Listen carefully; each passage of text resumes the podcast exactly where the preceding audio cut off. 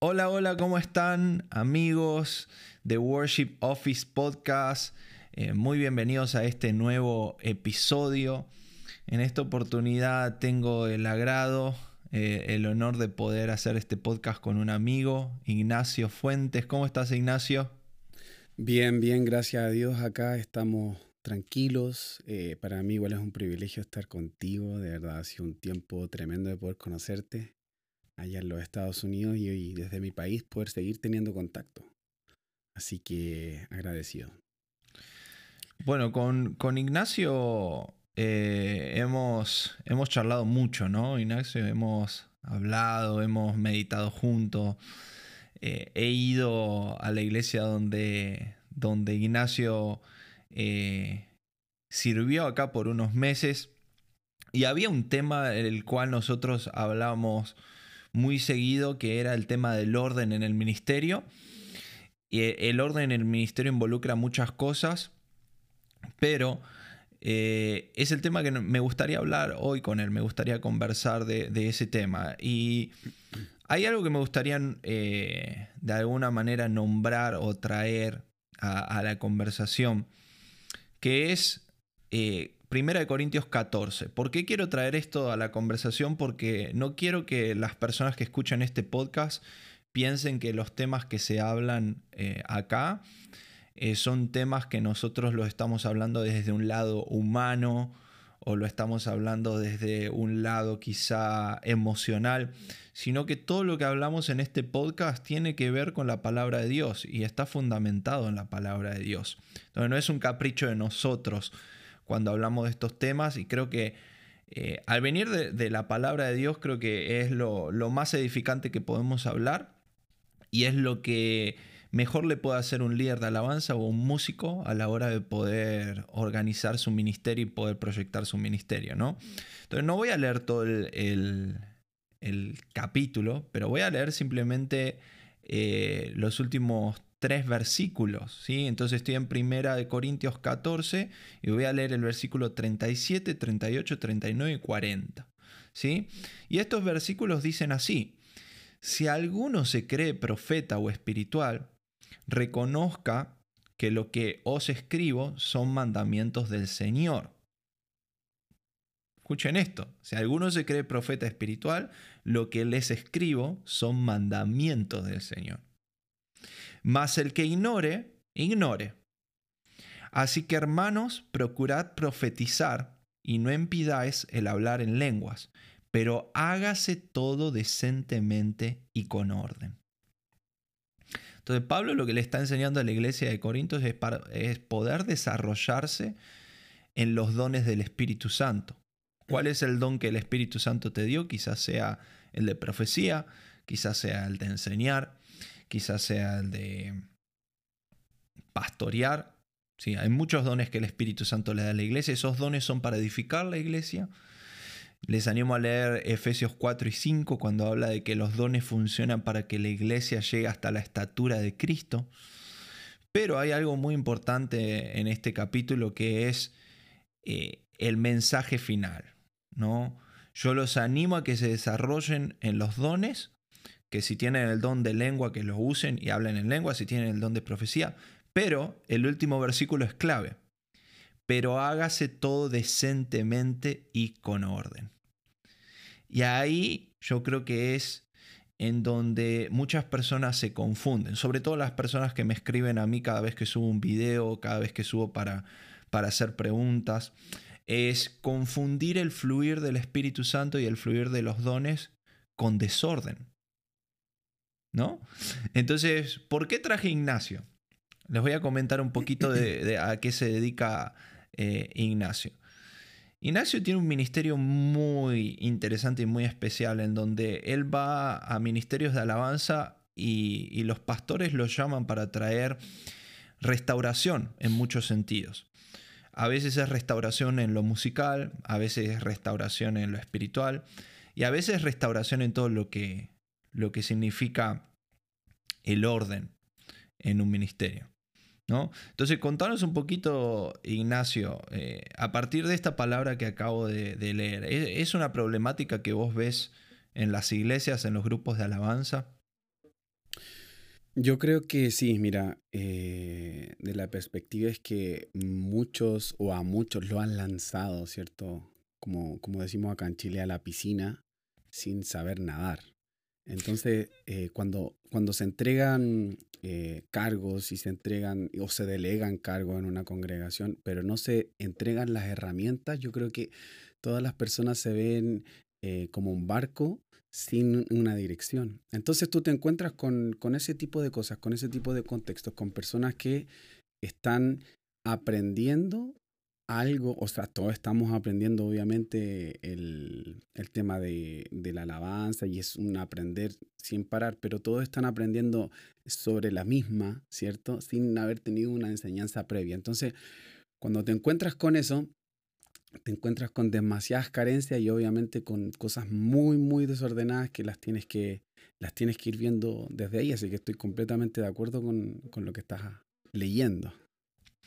Claro, y no hay, no hay que confundir eh, el orden con atar al Espíritu Santo o limitar al Espíritu Santo, porque eh, justamente el propósito del orden es que haya un entendimiento y un conocimiento mayor de la palabra, por lo tanto que haya un conocimiento mayor de quién es Dios. ¿no? Y creo que la preocupación de Pablo era, eh, si todos hablan en lenguas y no hay nadie que traduzca, si todos profetizan a la misma vez y no hay un orden en el cual haya una persona que profetice primero, una persona que profetice después, si hay cuatro personas que están tratando de predicar a la vez y todos están hablando de diferentes temas, ¿cómo la persona se va a llevar una enseñanza? ¿Cómo la persona se va a llevar un entendimiento de, lo que está pasando en ese lugar? ¿no? Entonces yo creo que hay, hay una lucha cuando uno habla de, porque se, ha hablado mucho y se ha enseñado mucho del fluir del espíritu y del fluir profético, pero poco se habla del orden, eh, de la... Hay una palabra acá que a, mí me suena fuerte, pero lo dice, lo dice Pablo, decentemente. Decentemente. o, sea, o sea, sería indecente, sería el desorden.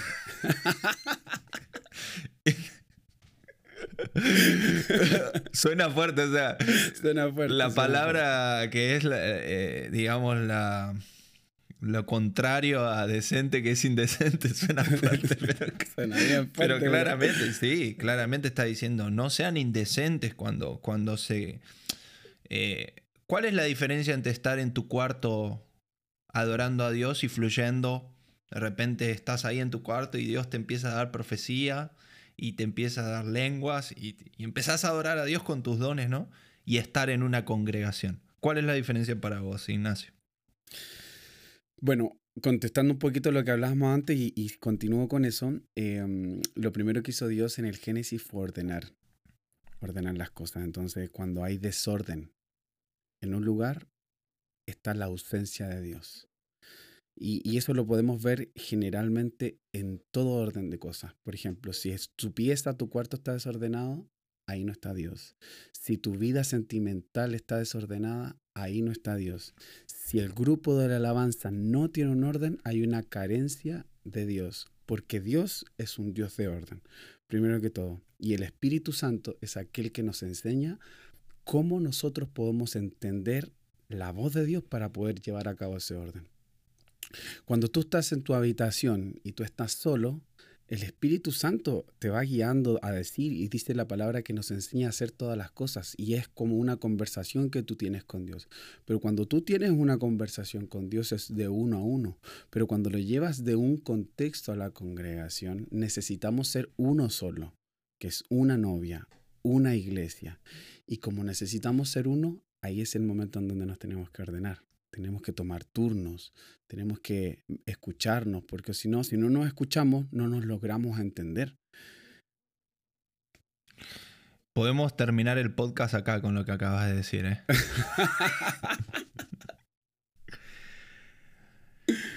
Porque es totalmente... A ver, mucha gente se enoja cuando, escucho, cuando escucha esto, pero... Eh, a ver... Eh, lo que Dios está haciendo en tu corazón se tiene que reflejar en tu vida. ¿no? Y si hay áreas en tu vida donde Dios nos está reflejando es porque necesitas abrirle esa, esa puerta de esa área a Dios, ¿no? Entonces, vos dijiste que en el desorden hay ausencia de Dios. Eh, y cuando, incluso en lo, más práctico, ¿no? Tenés eh, tu cuarto desordenado eh, o de repente tus emociones desordenadas. Necesitas a Dios en esa, en esa área, pero de alguna manera también necesitas comprometerte, ¿no? Necesitas comprometerte. ¿cómo, ¿cómo, fue tu trabajo? De alguna manera convenciendo a los músicos de lo que es el orden y también convenciendo a los músicos de que ellos tienen que poner de su parte para eh, ir en pos de ese orden en el ministerio, ¿no? Que significa llegar a, tiempo, que significa aprender sus canciones, significa estudiar tu instrumento. ¿Cómo, cómo fue tu experiencia? Mira, tengo algunas experiencias súper, unas gratas y no gratas. Porque no es fácil tener que decirle a alguien, ¿sabes qué? Tienes un lindo corazón, pero te falta estudiar. es súper, muy, muy, muy difícil. Porque eh, tú mismo le pones un techo a lo que el Espíritu Santo podría hacer contigo. Si, si el Espíritu Santo te está diciendo, construye una casa, pero tú no tienes las herramientas para poder construirla, tú mismo te vas a detener lo mucho que podrías hacer en Dios. Entonces, hay, hay muchas cosas con las que yo he tenido que batallar en las congregaciones y en algunas las han tomado, las han apreciado y se han multiplicado, pero en otras no las han tomado y hoy en día no tienen músico. En algunas congregaciones, porque lo digo fuerte. Está, tirando cada cosa. Yo no sé quién me está escuchando. No, yo, no. sé quién me está escuchando de verdad. No sé quién me está escuchando, pero si Bro, pero tiraste en diez, en cinco minutos tiraste cosas que capaz estamos en congreso de, de cinco días y, y, no vamos al grano de lo que realmente nos está faltando en los ministerios, ¿no? Así que levanta tu mano y recibe lo que está diciendo Ignacio. me pasó que un día estaba en otro país. Yo no voy a nombrar países, pero puede ser que hay gente que me está mirando ahí, que me conoce, algunos de los que estén conectados. Pero un día llegué a un lugar y el pastor me dijo, toma, no sé qué hacer con los músicos. Literalmente, haz, haz lo que tú quieras. y yo comencé a mirar a los músicos, no tenían orden, no se ordenaban y todos los comencé a llevar orden.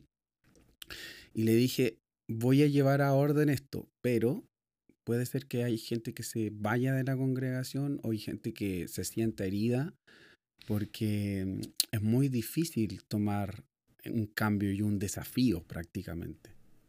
Eh, dice, dice la palabra de Dios que cuando Jesús comenzó a hablar, después de haber hecho milagros, dice que eh, había sanado enfermos, pero cuando comenzó a hablar del reino de Dios, uno saltó y dijo, dura es tu palabra, Jesús. Claro, porque todos amaban los milagros y todos amaban el privilegio en el altar, todos amaban el privilegio de lo que Dios le estaba dando, pero no todos amaban la exigencia que Dios te estaba pidiendo.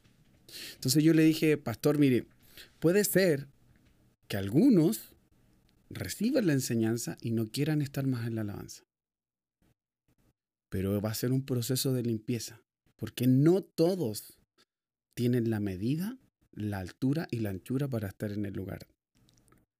Y para eso se necesitan requerimientos. Entonces, me, acuerdo que en esta iglesia puntual tomé el grupo de alabanza y mi misión era multiplicarlo, que se transformaran en tres grupos de alabanza, cada uno con su baterista y tenían un solo grupo de alabanza. Entonces los tomé y pasó al cabo de un mes. Yo el culto empezaba a las 10, yo les pedía estar a las 8 de la mañana para orar, para... Y algunos ya se sentían presionados. Les pedía las canciones. Escucha, se sentían presionados porque algunos llegaban cinco minutos antes o 15 minutos antes a ver si la guitarra sonaba, ni siquiera, ni siquiera la afinaban. Entonces yo veía eso y decía, no puede ser que no ores y tampoco afines tu guitarra. O sea, era un, desorden así tremendo. Entonces comencé, comencé a ver, estamos hablando de lo más básico, ¿no? Horario y afinar tu guitarra. afinar tu, horario y afinar tu guitarra. Entonces, para que me puedas entender, empecé a demandarles y algunos no aguantaron y se comenzaron a ir. Se comenzaron a ir de la alabanza, comenzaron a renunciar. Me quedé con 10 personas de un grupo de 30, 40 personas aproximadamente, de un grupo de alabanza solamente por llevar a orden. Pero esas 10 personas eran genuinas. ¿Qué es lo que hice yo? Comencé un discipulado con ellos. Los mandé a, que se sentaran primero porque yo los veía y levantaban sus manos en el altar, pero abajo del altar no las levantaban ni adoraban. Entonces no me cabía en la cabeza cómo alguien que está levantando sus manos en el altar y dice adoremos a Dios y te está llevando a guiar a un pueblo a la adoración y se baja del altar y no saluda a nadie, no levanta sus manos, no se postra, no llega a la reunión en, el tiempo de alabanza, eh, no adora, llega la palabra, se va a comer. Entonces, no habían cosas que no me calzaban, habían cosas que no me cansaban. Entonces, yo no sé qué es lo que estoy hablando, pero estaba en el altar, le dije, lo que vamos a hacer, vamos a hacer un discipulado. Se van a, los que quedaron se van a sentar todos. Dos veces a la semana vamos a tener discipulado, vamos a hablar de palabra y les dije, voy a ministrar yo, solo con guitarra. Pero ¿cómo vas a ministrar? Con... Era una iglesia de, te estoy hablando de 3.000 personas. O sea, no estamos hablando de una iglesia pequeña. ¿Los, ¿Los sentaste a todos? Los senté a todos. Y le dije al pastor, pastor, voy a hacer esto. Dale, dale, me decía, dale, dale, dale, Siempre lo quise hacer, te dijo el pastor. dale, me decía. Aquí en Chile se dice vos dale. Los senté a todos y estuve aproximadamente tres semanas ministrando solo con guitarra. El día miércoles que tenían culto, el día domingo. Y comenzó a haber una presencia del Señor. Tú sabes que lo que tienes no es tuyo, sino que es a través de Dios, pero no puedes llevar algo al altar si no lo buscaste en, en lo secreto. Entonces yo tenía que buscar del Señor aún más de lo que buscaba, porque tenía una responsabilidad. Ojos de pastores que me estaban mirando, ojos de adoradores que me estaban mirando y una congregación a la que tenía que adorar. En ese tiempo Dios comenzó a hacer cosas sobre, sobrenaturales. ¿Qué lo que pasó? Llamé la última semana a los músicos y le dije, ¿saben qué? Lo que vamos a hacer, vamos a partir todo de nuevo. Y ahí partí bajo un diseño en el cual David armó el altar y dice que separó a Emán, Asaf y Gedutum. Comenzamos a este diseño y los que se habían ido se comenzaron a dar cuenta que la alabanza se había transformado y comenzaron a volver. Pero ahora comenzaron a, a tomar no las reglas que ellos mismos se habían impuesto para requerimiento del altar, sino que las reglas que el Señor estaba poniendo en cada uno de los corazones. Dice la palabra que David apartó a los hijos de Man en Primera Crónicas 25, uno dice que David apartó a los hijos de Man, Asaf y Jedutum. Y estos eran familias apartados con una labor específica, adorar al Señor. Y estos no tan solo tenían que ser eh, diestros de la música, sino que tenían que ser profetas. Entonces dice, por ahí, si usted lo lee, que la cantidad de ellos fueron 288. O sea, hizo una selección de ellos y los que fueron aptos, dice, fueron 288. Entonces yo me imagino a, David haciendo una fila. Imagínate tú haciendo eh, eh, en ese lugar, presenciando ese momento, haciendo una fila y les decía, ya pase el número 143. Pasaba el 143, tocaba la batería tremendamente, redoble. Ya, ahora profetice. Y se quedaba sin profetar. No puede. Se tiene que ir. Luego pasaba otro. Le decían, profetice. Ah, profetizada. Ahora toque su guitarra y no sabía tocar. Entonces, apto no significaba una persona que, que, solamente profetizaba o que solamente tocaba muy bien su instrumento, sino que tenía que haber un complemento. Y eso provocaba una plenitud de un adorador. ¿Por qué? Porque David estaba reformando el altar. Recuerda que la octava generación de Caín era en la octava generación de Caín había una persona que, era hijo de Lemech, que se llamaba Jubal. Y Jubal eh, significa fluir como las aguas. Jubal estaba encargado de todos los que tocan.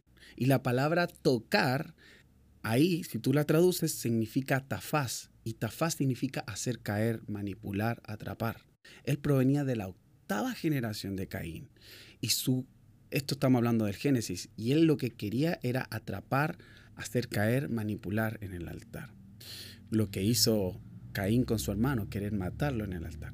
Pero él era el número 8 de la octava. 8 significa nuevo comienzo. Y David quería reformar el altar. Y David dice que tenía siete hermanos. Él era el número 8, nuevos comienzos.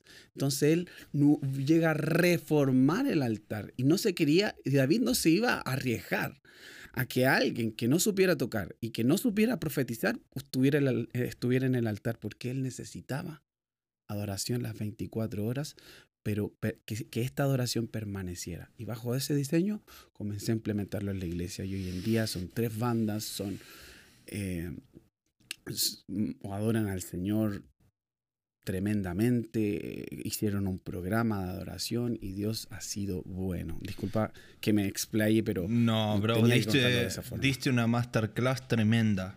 Pero esto, esto que está diciendo Ignacio y lo que voy a decir a continuación eh, es para que no digan que nosotros hablamos desde un lado humano, emocional.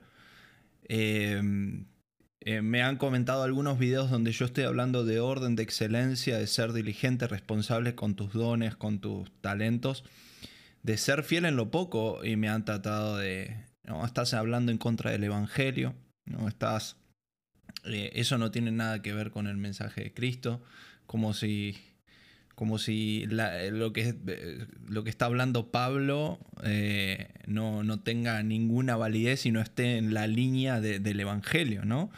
Pero lo que estabas diciendo recién de, David, eh, el tiempo de David fue un tiempo donde Dios permitió que el arca del pacto esté fuera del lugar santísimo, porque antes del tiempo de David teníamos el tabernáculo de, Moisés, en donde había todo un protocolo y donde ese tabernáculo se reestructuraba por eh, las puertas, el atrio, el altar de sacrificio, el lugar santo, el lugar santísimo. En el lugar santísimo estaba el arca del pacto, pero a David Dios le permite tener el arca del pacto simplemente en una tienda. Y es ahí donde David levanta estos ministros, estos, estos levitas para que ministren la presencia de Dios. Y ahí hay un concepto muy interesante que también habla Hechos, cuando dice eh, que, que Dios está restaurando la choza caída de David. Y cuando habla de la choza de David, justamente está hablando de la tienda en donde se encontraba el arca del pacto.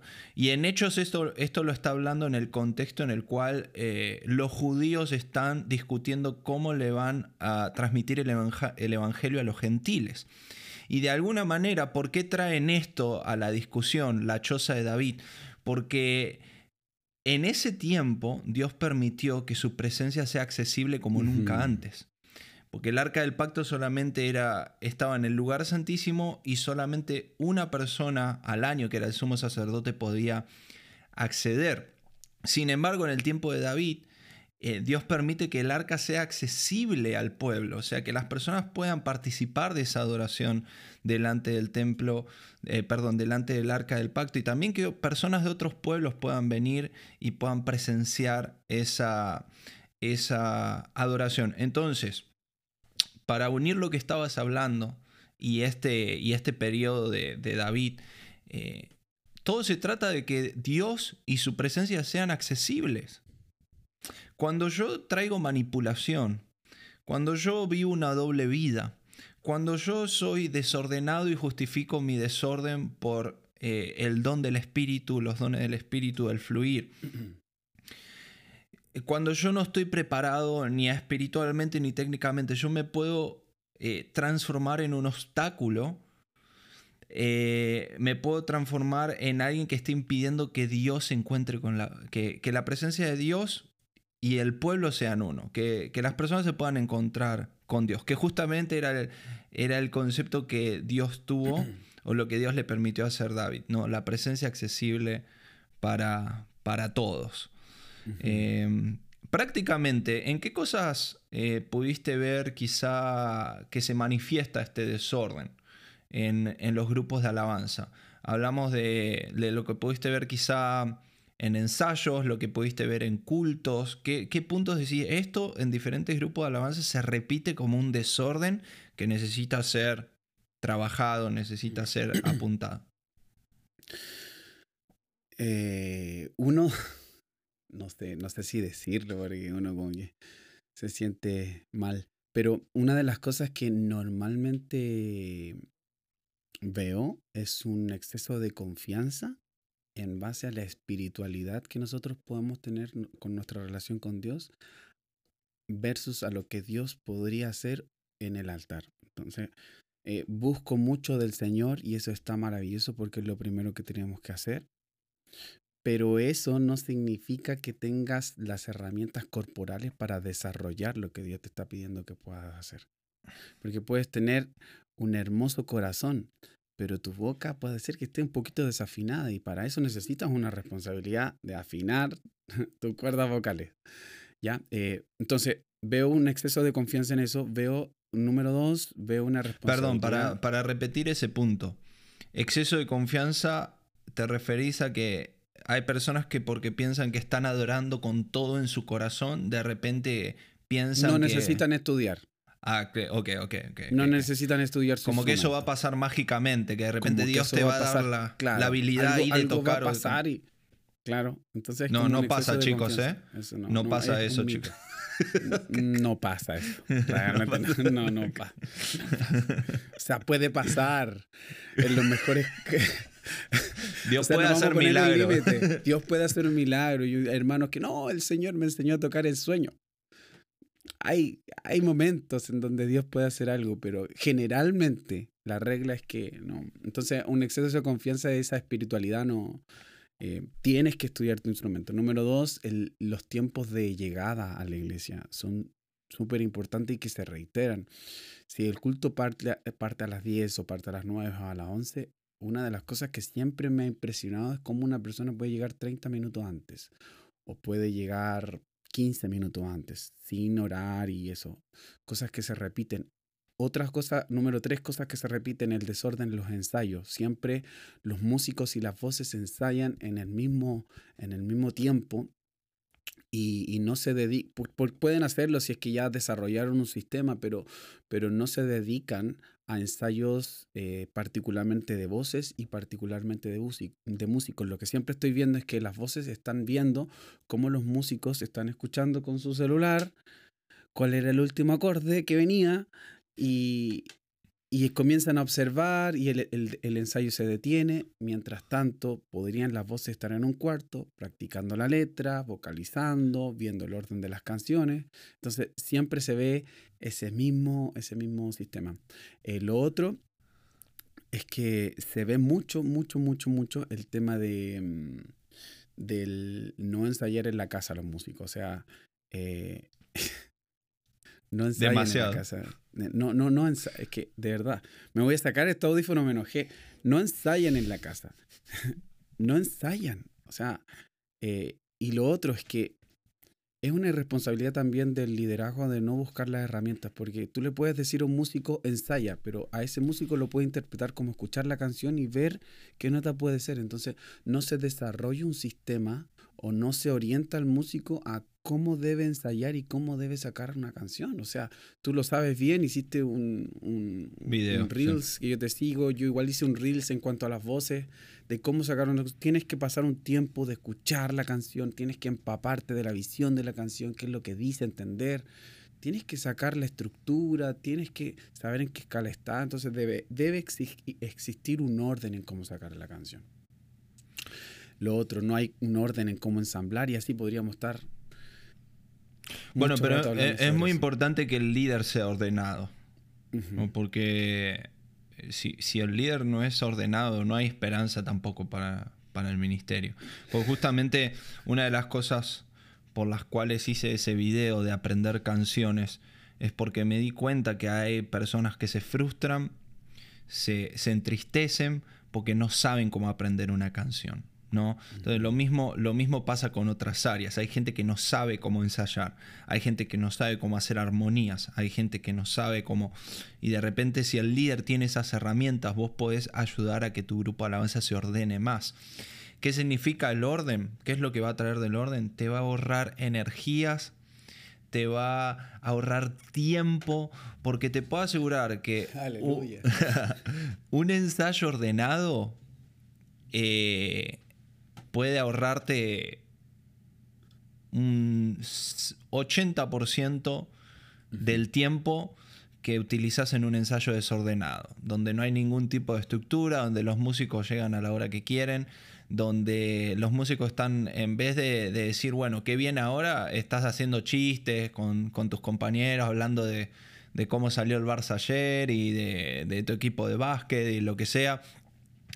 Y de repente, bueno, pero ¿cuál, ensayamos primero? Y bueno, démosle a esta. Y empezamos con esta. Ah, no está sonando bien, ¿qué hacemos?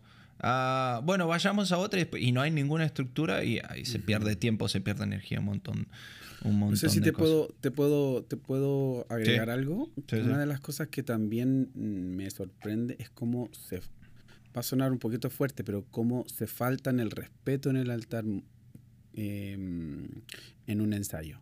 Porque de repente está eh, todavía no empieza el ensayo y están probando sonido y está el baterista y está el bajista o, tocando y uno dice, pero, pero esto es como la banda del chavo. Entonces, eh, y, o por ejemplo, eh, van a hacer un alto en la canción, alguien va a dar su opinión, sabes que falta esto y está el, trompetista tocando y, no se escuchan mutuamente. Yo les digo a, a los ministros, no se falten el respeto, escúchense. Escúchense qué es lo que quieren decir. Lo principal de un grupo de alabanza creo yo, si no, corrígeme tú, es el que se puedan entender, el que puedan dialogar, que puedan tener señas en las cuales puedan tener una comunicación clara. Y si no hay comunicación, este grupo de alabanza probablemente no pueda ser fructífero. Y, lleguen a la casa todos estresados, con problemas, con riña entre ellos, y, ya lo que era técnico pasó un problema espiritual del corazón y tenemos que estar ministrando el corazón. Entonces es súper importante que puedan entenderse. Totalmente. Totalmente. Y hay una excusa que yo veo muy seguido en las redes sociales o gente eh, comenta los posts o en las preguntas. Y creo que es una excusa con la que muchos líderes de alabanza luchan. Que es la siguiente.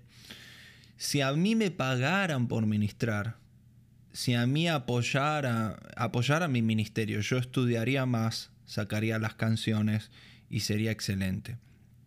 A lo que yo pienso, yo te voy a preguntar ahora qué pensás vos de eso, porque lo habrás escuchado también. Lo que yo pienso que yo he estado en lugares donde no le pagan a nadie y que tienen una excelencia y una pasión por servir a Dios tremenda. Una pasión y una excelencia, una preparación, un cuidado por lo que se está haciendo. Y he estado en lugares donde le pagan a todos y son mediocres. No se aprenden las canciones, eh, no son eh, técnicos a la hora de tocar, no son profundos a la hora de ministrar, se nota que falta mucha, mucho conocimiento, mucha, mucha relación con Dios. Entonces, a lo que yo punto es, eh, es a una cultura. ¿No? en el ministerio nunca lo primero puede ser el dinero, primero.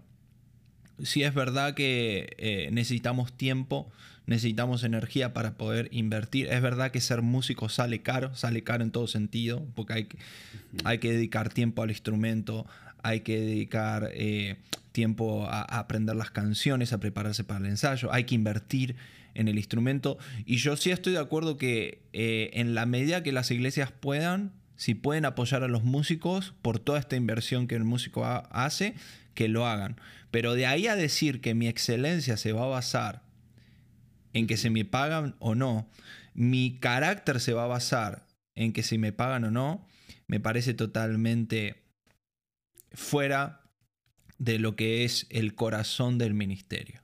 No, no sé si te ha pasado de que músicos te han puesto esa excusa y demás.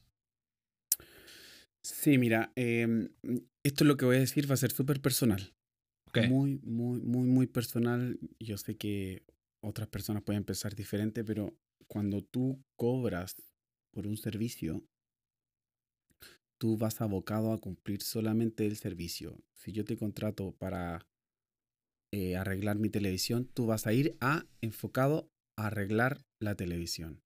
Entonces le pones un límite a lo mucho que podrías hacer. ¿Ya? Entonces el cobro para mí es muy, personal. Cuando tú cobras algo a nivel espiritual, le pones un límite a lo mayor que podrías recibir a través de una bendición de parte del Señor. Le pones un techo y a lo mucho que podrías hacer. Entonces, eso es muy personal, muy personal. Eh, y de cierta forma, el llevar esto se genera una costumbre. Cuando tú haces algo por gracia del Señor y estás agradecido, eres capaz de dar mucho más de lo que te pidieron. Hay dos tipos de personas. Son las personas activas, o sea, son las personas reactivas y hay personas activas. Las personas reactivas reaccionan bajo un mandato, algo que te está pidiendo. Oye, podrías, estás viendo la silla desordenada, oye, podrías arreglar la silla, pero hay personas activas que no necesitas decirle que hagan algo. Esta persona se dio cuenta que la silla estaba desordenada. Entonces, cuando, cuando tú le das un pago a una persona de muy personal, generas personas reactivas y te transformas en un jefe de alabanza de esa persona. Pero cuando eres una persona en la cual transforma discípulos, no reactivos, sino que activos, son personas proactivas que pueden ver la necesidad y pueden darse mucho más. Y pueden hacer, ese gallo, este gallo no te arregla la silla, sino que te la pinta, te la decora y te compra más silla. Mm. Porque una persona agradecida que está dando algo por amor, es capaz de dar mucho más de lo que le están pidiendo. Sí, aparte ese tipo de persona no solamente se comporta así en el ministerio, ese tipo de persona es así en la vida.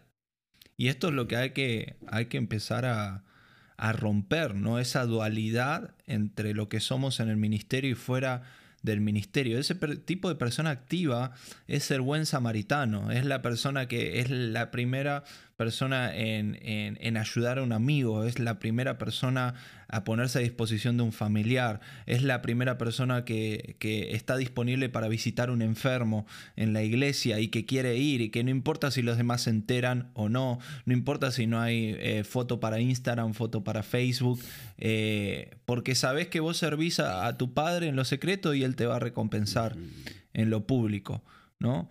Entonces Buenísimo, buenísimo, buenísimo. Bueno, me ponen en el chat cómo la están pasando. Sí, estamos en vivo por Instagram. Sí, esto va a estar en Spotify. Okay, este audio va a estar en Spotify como el quinto episodio del podcast Worship Office.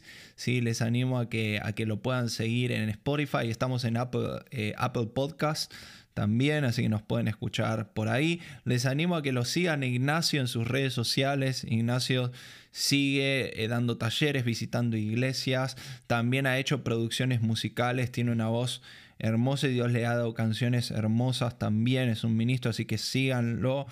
Em, y bueno, ahí los leo en el chat, me ponen la frase que más les gustó, me ponen lo que aprendieron hasta ahora y ahora vamos a ir a un, a un tiempo más eh, dinámico, ¿sí? más de preguntas puntuales. Eh, hay, hay, hay una situación Sí, hace unas semanas yo fui a una iglesia donde vos estabas eh, sirviendo, ¿no? Estabas liderando y estabas haciendo este trabajo con un grupo de alabanza. Y vos me hiciste algunas preguntas, ¿no? Ya. Y esas preguntas, esas preguntas yo las grabé y yo las subí como video y estamos ahí, estamos los dos ahí conversando y bueno, a raíz de esto mucha gente comentando ahí los posts y los videos y demás. Entonces, me gustaría hacer una, una de estas preguntas a vos, porque eh, me quedé con las ganas de escuchar tu opinión. ¿Ok? y tiene... terrible, qué terrible Pero hay, hay, eh, hay una pregunta que me hiciste que me llamó la atención y que nunca, nunca me habían hecho esa pregunta, que es, ¿qué pasa cuando un músico deja su instrumento en la iglesia? Y ahí Ahí me sorprendiste con esa pregunta. Yo la respondí, o sea, sin vuelta. O sea, dime respuesta. Pero me llamó mucho la atención. O sea, que hay músicos que dejan su instrumento en la iglesia. Y yo decía, bueno, pero si, si es un baterista, digamos, de. Ok, bueno, se puede entender, no vas a andar llevando y trayendo tu batería de la iglesia, aunque tendrías que tener, no sé, una batería electrónica o unos pads para practicar en tu casa. Pero los demás, los bajistas, los pianistas, los guitarristas, ¿qué pasa cuando un instrumento deja, perdón, cuando un músico deja el instrumento en su iglesia? Te escucho. No puede ser que me hiciste esta pregunta. Lo que pasa es que, te pongo un contexto. He, andado por alguna iglesia eh, en algunos países. Son hispanos, no sé. Eh, y me he encontrado que cada vez que llego y el pastor me dice, mira, esta es la iglesia. Antes de que se produzca el culto, todo, veo al bajo, ahí, lo veo ahí, con las cuerdas oxidadas, porque si usted, no sé, podrá saber que si usted no guarda el bajo, se oxidan las cuerdas, no, si no se limpian. veo las guitarras eléctricas, veo las baterías con las baquetas, no sé cómo le llaman allá los palillos. Em, veo el teclado sin tapar, eh, veo los micrófonos instalados y, y los veo en malas condiciones. Entonces yo les pregunto, Pastor, ¿esos instrumentos son para ensayar? No, son los que ocupan los músicos en la iglesia. Entonces, me viene la siguiente pregunta. Si esos son los instrumentos que ocupan en la iglesia, ¿con qué están ensayando en la casa? No, no tienen instrumento. Eh, ya, pero ¿por qué no tienen necesidad? Mi pregunta. ¿Tienen una necesidad? No, algunos tienen buen auto, pero simplemente no compran su instrumento y usan los que compro yo, el pastor, y, eso. Yo así como que no me cabía en la cabeza, como una persona... Ey, pobre Ignacio, pobre el pastor, porque hay pastores que realmente no, ellos no tienen que saber de música. A ver, un pastor necesariamente no, no tiene que saber de música. Y a veces los músicos que deberían saber de ministerio, deberían saber de música, es como, ah, bueno, el pastor lo compró, sí, ah, eh, vamos a aprovecharnos de eso, no, no hace falta. Aprovechémonos del pastor. Y yo le digo, y pastor, lo primero que le voy a decir, no les compre más instrumentos. no le compre más instrumentos, mire cómo están, mire las condiciones que están. Y decía, en serio, pero si un músico debe comprar su instrumento. Entonces a raíz de eso en una iglesia hice una actividad. Llamé a todo el grupo de alabanza y guardé los instrumentos. Y les pregunté, ¿dónde está su instrumento? No tengo. Ya, perfecto. Entonces cuando los vi llegar, porque no estamos hablando de un contexto de un lugar en donde era una iglesia de escasos recursos. Tenían recursos. Esto no lo puedes hacer en cualquier lugar. O sea, no es que a raíz de esto hagas una regla. Sí. Pero muéstrame tu celular. Un iPhone 14. una camioneta 4x4. Un Jeep. No, no, no te estoy mintiendo. ¿Conoces la Rubicon? Una Rubicon. Otro, un auto descapotable. ¿Y no tienes instrumento? Entonces eso me, me, comenzó a arder el corazón. Es como un celo de Dios. Yo me sentía como Jesús dando vuelta a las mesas. Han convertido mi casa en un... No puede ser, han convertido mi casa en un tirando los instrumentos así, tirando, los, instrumentos. instrumentos y anda a tirar el altar. Ya dije, no, como Don Ramón, así, ta, ta, ta, pisando el gorro, no sé, como cualquier cosa. Entonces les dije, saquen un cuaderno y dibujen un corazón. Sacaron un cuaderno y dibujaron un corazón. Perfecto. Algunos sí traían instrumentos, pero los tenían en muy mala calidad y, prácticamente no los usaban. Entonces les dije, pongan su celular al lado y al otro lado pongan su instrumento. Ya, perfecto. Ahora, tomen su corazón y pónganlo en lo que tiene más valor económicamente en este mundo. Y todos pusieron su, corazón en su celular. Entonces yo le dije, terminé, le dije, ahora quiero que me miren. Donde está tu tesoro, ahí está tu corazón.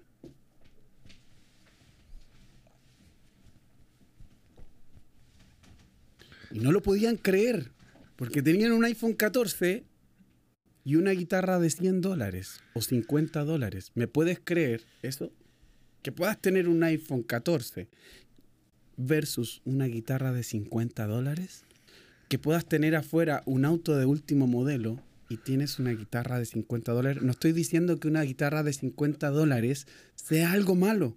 Si está en tu contexto y está dentro de tus posibilidades, ok, sácale el jugo, tú me respondiste, haz lo que puedas y si necesitas, con el tiempo vas comprándote y si tu contexto es comprarte una guitarra 50 perfecto. Pero si tienes afuera un auto de último modelo y tienes un iPhone 13 y al lado un instrumento de 60 dólares, 50 dólares, tienes un problema serio. Tu corazón no está en el lugar correcto.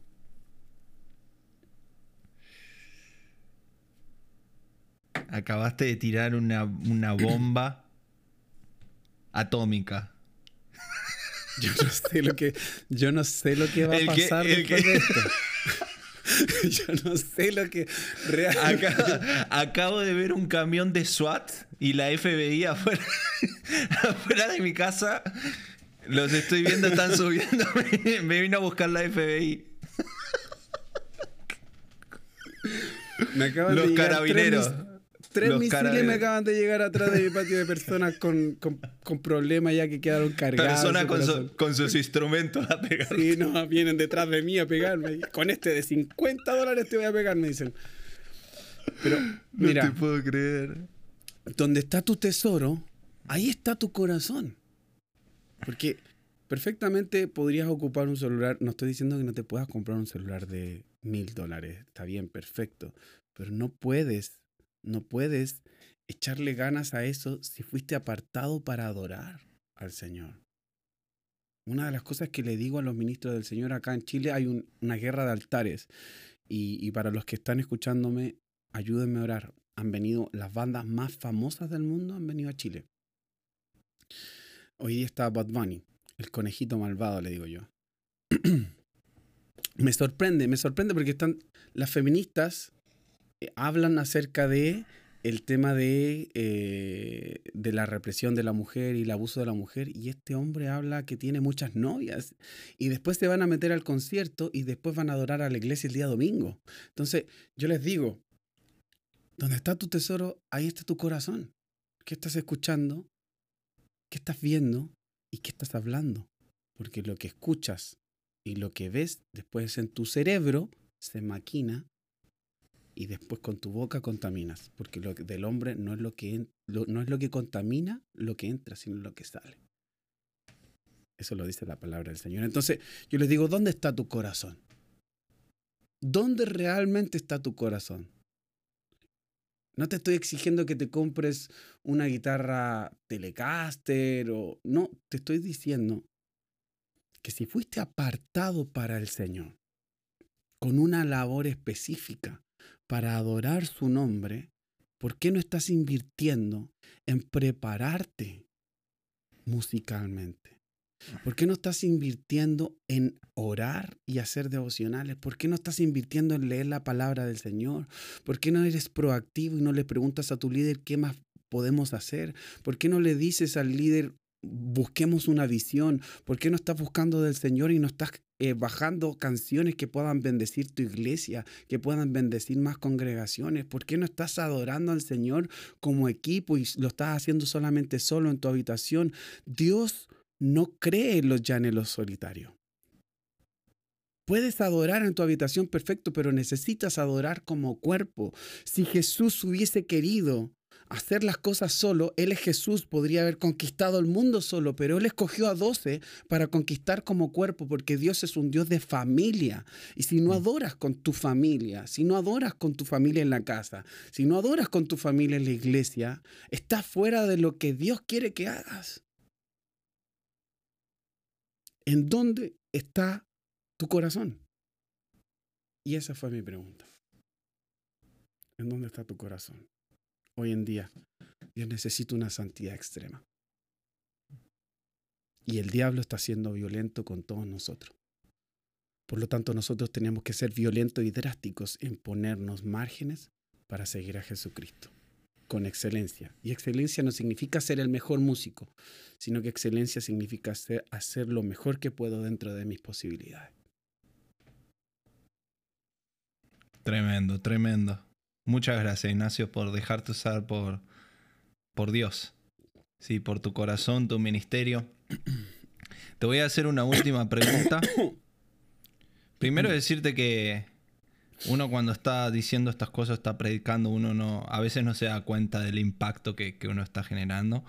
Pero para, para tu tranquilidad, quiero decirte que yo estoy leyendo el chat, todo lo que está poniendo la gente. Dios, Dios está hablando a través de tu vida y ha hablado en todo este podcast. Así que te, agradecemos muchísimo y te vamos a tener de vuelta con nosotros y espero verte eh, pronto acá en Dallas también. Eh, última pregunta que te hago. El tema de las voces para muchos líderes es un tema eh, que es un dolor de cabeza. No, no, te, voy a, preguntar puntualmente por algo, simplemente para terminar. Me gustaría saber consejos para poder traer orden al aspecto eh, vocal y de cantantes en el ministerio. Em, uno, una de las cosas súper importantes para los cantantes es que tengan un hábito. Un hábito primero de escuchar música. Nosotros cantamos todo lo que escuchamos. ¿Ya? Y, en base a lo que escuchamos es lo que nosotros podemos reproducir. Si usted escucha a una persona que hace melismas o juegos vocales, porque ese tipo de música es el que está consumiendo. Pero no solo ese tipo de música tienes que consumir, tienes que consumir diferentes tipos de estilos para que tu cuerda vocal comience a ejercitarse en esos tipos de estilos. Em, primero, escuchar música.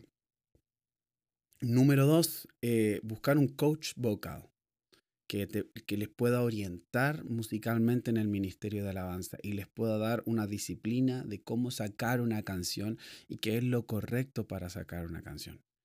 Em, y número tres, eh, traten dentro de lo posible de no estar presente cuando los músicos están ensamblando sus acordes. Optimicen su tiempo ensayando todo el grupo de alabanza y viendo eh, y corrigiendo todo aquello que hicieron en su casa. El éxito de un ensayo no tiene que ver con ese ensayo precisamente, sino que tiene que ver con lo que hiciste en tu casa. Entonces, si hay alguien que le está diciendo cómo tienen que sacar las voces y se las está mandando semanalmente, em, lleguen al ensayo, ensayen en la semana, pero lleguen al ensayo solo las voces a ensamblar sus voces y a ordenarse. ¿Ya? El ensayo es para ordenarse, escucharse cómo, cómo nos escuchamos todos juntos con las voces y lo otro es cómo, qué es lo que vamos a decir como cuerpo en el grupo de alabanza. ¿Cómo vamos a hacer esa transición de música rápida a música lenta? No quiero decir alabanza y adoración, pero eh, de música rápida a lenta. ¿Cómo vamos a generar esa mm. transición? ¿Qué es lo que voy a decir? ¿Cuál es el versículo bíblico en el cual me voy a inspirar si me toca dirigir la alabanza? Esos serían algunos de los puntos, pero rápidamente, así como... Muchas gracias Ignacio, muchísimas gracias. Vamos a ir cerrando este podcast. Le agradecemos a todas las personas que se están conectando por Spotify, escuchando esto eh, después de, grabarlo y, hacer este vivo en Instagram. Así que nos despedimos. Muchas gracias Ignacio y te esperamos nuevamente. Muchas gracias Agustín. Bendiciones. Dios te bendiga.